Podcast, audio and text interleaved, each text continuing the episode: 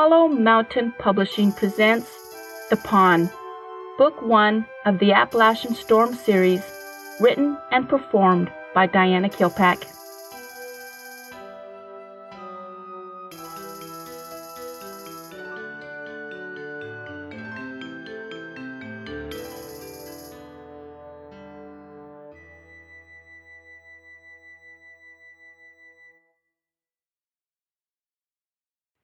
Chapter 5 The Big Day. So, tomorrow's the big day. Katy glanced up, puzzled. Big day? Yes. You've only been looking forward to it for months. Sam was sitting on her bed, her legs stretched out. Katy was in her usual spot on the floor up against the door. The room looked as if it had a split personality, surrounded by two twin beds each side determined to outshine the other. Sam's little sister, Nora, owned the side of the room with the little princess theme. The walls were painted pink and white with little flowers on the border. Sam's side of the room was painted lavender with dark purple borders. The dark purple was the same shade as Sam's bedspread. Katy wouldn't dream of entering the princess side of the bedroom. Over the years she had watched the drama of the two sisters. If Katy was seen by Nora to have entered her domain, this gave Nora every right to get into Sam's possessions.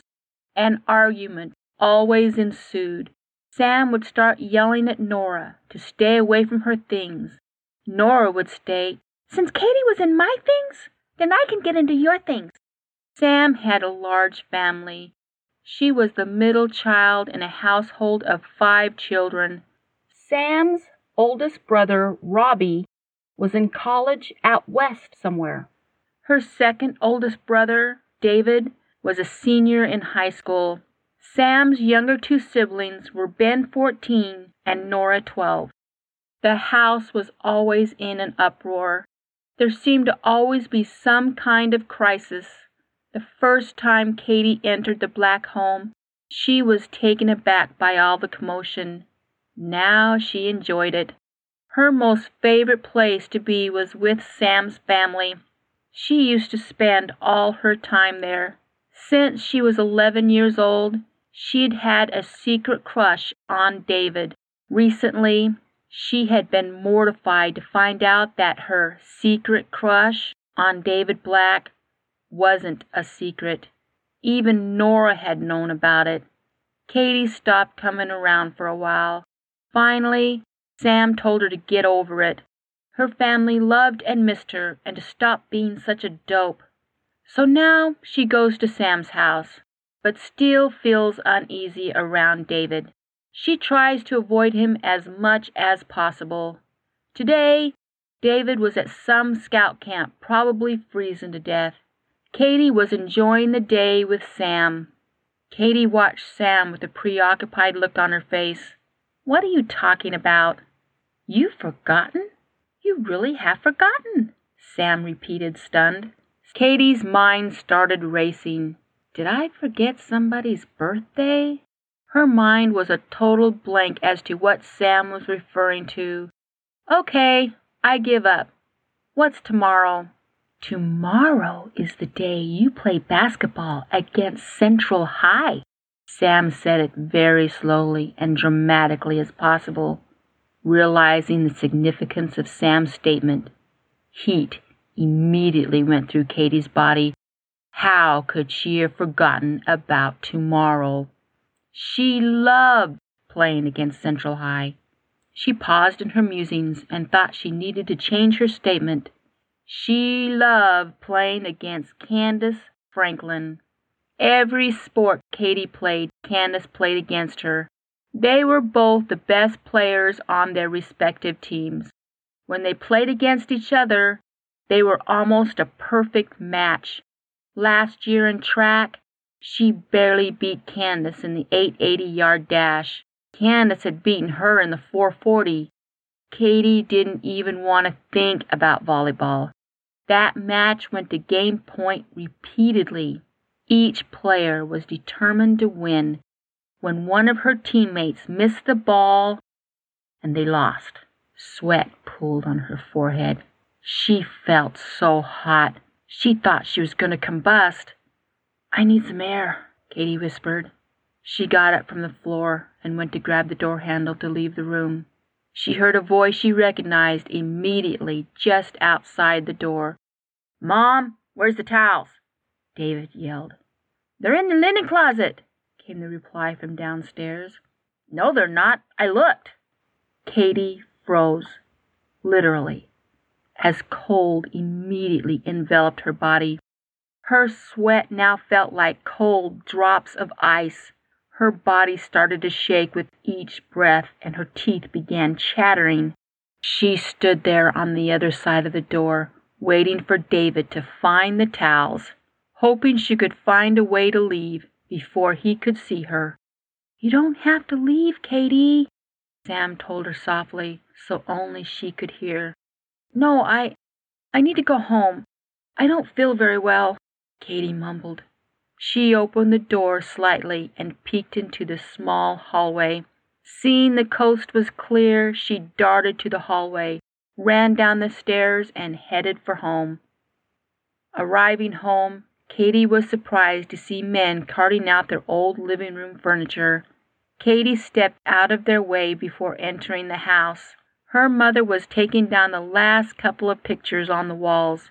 Except for a couple of cushions and a box full of pictures, the room was completely empty. Looking around, the room looked much larger. Mom, what's going on?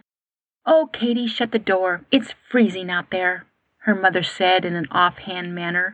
Her mother turned around and set the last picture in the box. As she straightened up, she glanced around the room with a satisfied look on her face.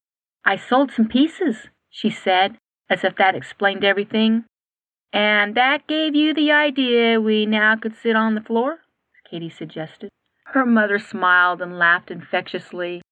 No, you have no idea how long I wanted to have a nice living room set. For years, I just took hand me downs from everyone who was willing to give what they had to me. I couldn't afford to be picky. Now I'm going to finally have it. Katy couldn't help smile with her mom. Wow, Mom, congratulations. Thanks. Her mom beamed, rocking back on her heels. Do you need any help? Katy asked. Absolutely. We need to have these walls completely painted before tomorrow morning when the new furniture arrives. Katy actually had a good time helping her mom. It was nice seeing her mom so happy. Over the years, they had really struggled to make ends meet. Her mother had worked as a waitress at the local diner for years. On the side, she painted landscapes of Appalachia. She also made pottery using the old Cherokee techniques. Lately, she started sculpting animals and people using the clay from an old riverbed. She placed her artwork in local consignment shops. When Katy was 12, her mother was able to quit the diner and become a full time artist, but things were still lean. They lived in a small, two bedroom, one bathroom home. She didn't mind the small home. She always felt close to her mother, as if it was just two of them against the world. Katy, I need to talk to you about something important. Katy glanced up from the pizza she was eating. Her mother was sitting in the middle of the floor, careful not to touch the wet paint. What? she said with a mouthful of pizza. I've been invited to go to Chicago, her mother said in a rush. Chicago? Katy asked, surprised, and then choked on her pizza. Yes, Chicago, her mother repeated. Her eyes sparkled with excitement. The sound of awe echoed in her voice. The woman who bought these pictures from me thinks I will be able to sell them in a gallery she works in. She has already shown the pieces she bought to her boss, and they are really excited about my work. Her mother could barely contain her enthusiasm. They want me to go immediately. Katy was grinning so hard at her mother she was at a total loss for words.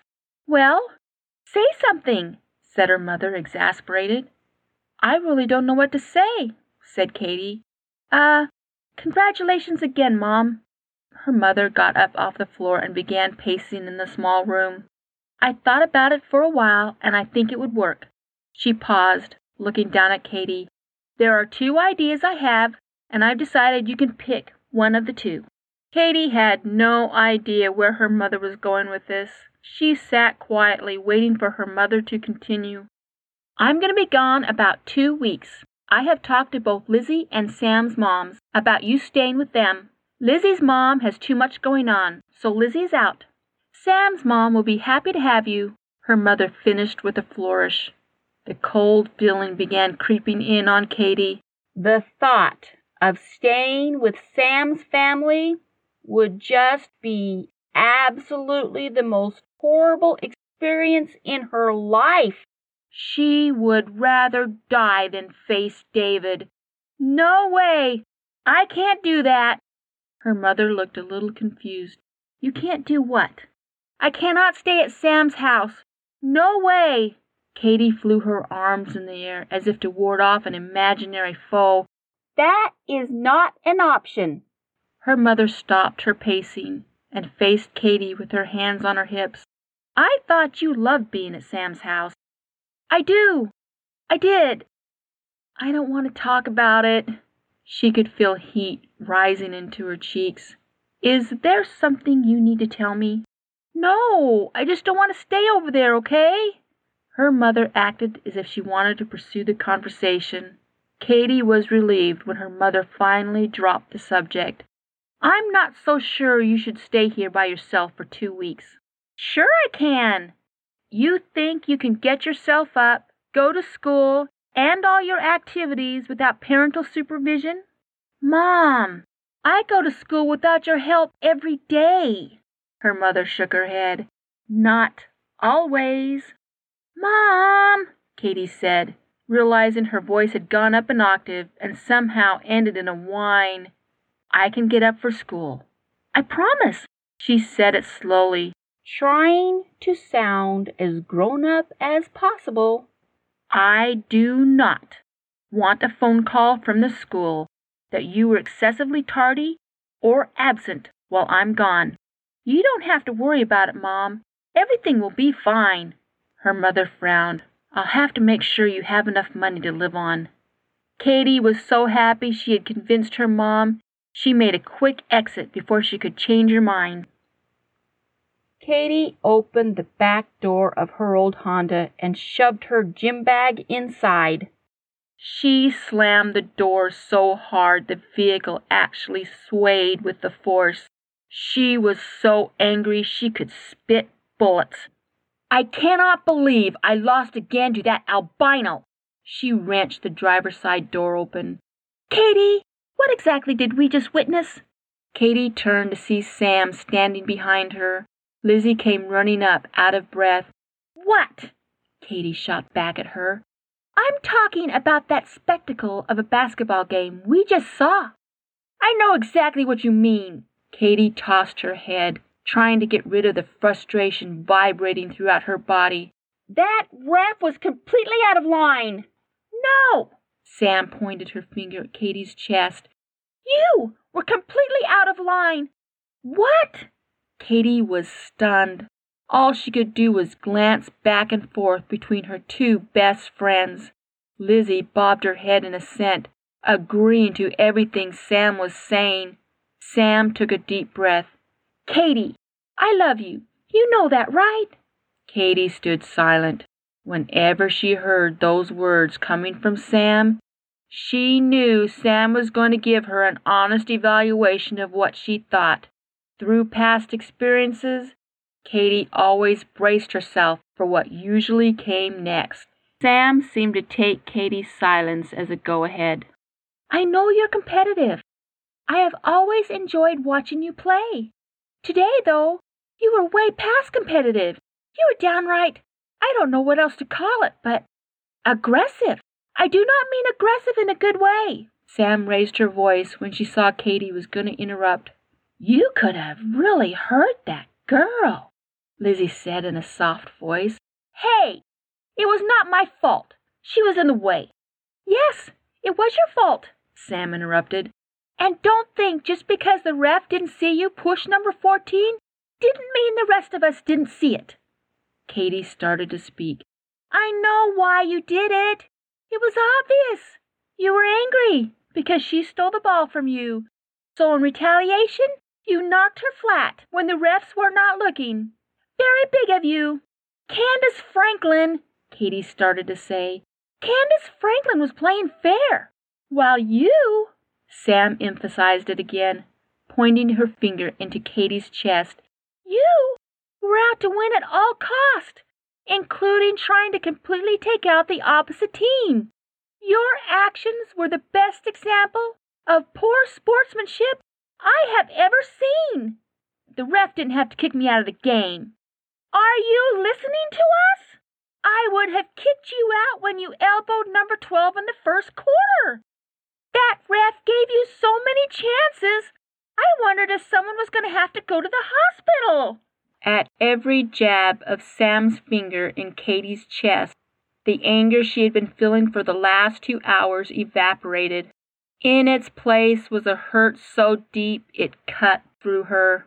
I can't believe you're saying this to me, she said, obviously on the verge of tears. Sam paused in her tirade to look at her friend in astonishment. Are you crying? Katy's eyes started to well up even more at Sam's question. What is going on with you? Sam yelled, her frustration evident in every syllable. She raised her hands, palms up. I haven't seen you cry since you broke your arm falling out of our treehouse. Katy shook her head, trying to stop the tears from spilling onto her cheeks. Is it PMS? Lizzie asked. Oh, yeah, let's blame it on PMS. It's only been going on for several weeks. Look, just go home and get some rest. I'm not taking you home? No, we're both going home with David. Sam gestured behind her.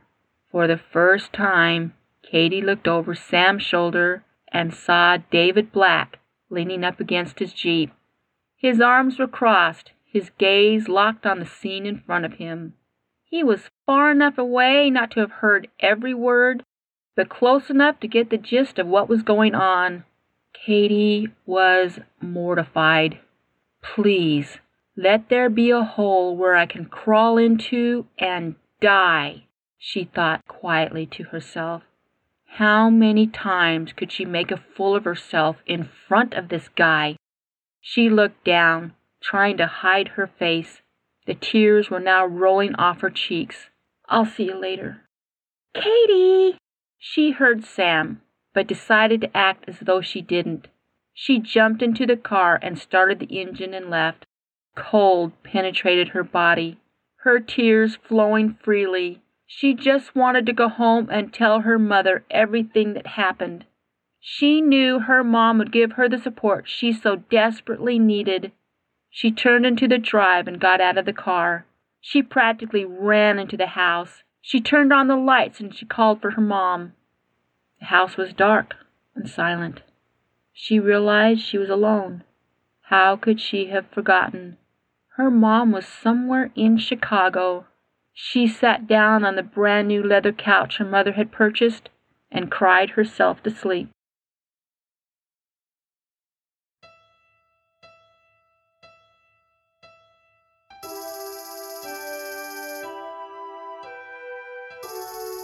Hi, this is Diana Kilpack. I hope you've enjoyed this week's chapter of The Pawn, the first book in the Appalachian Storm series. Until next week, and our imaginations meet again, have a great day.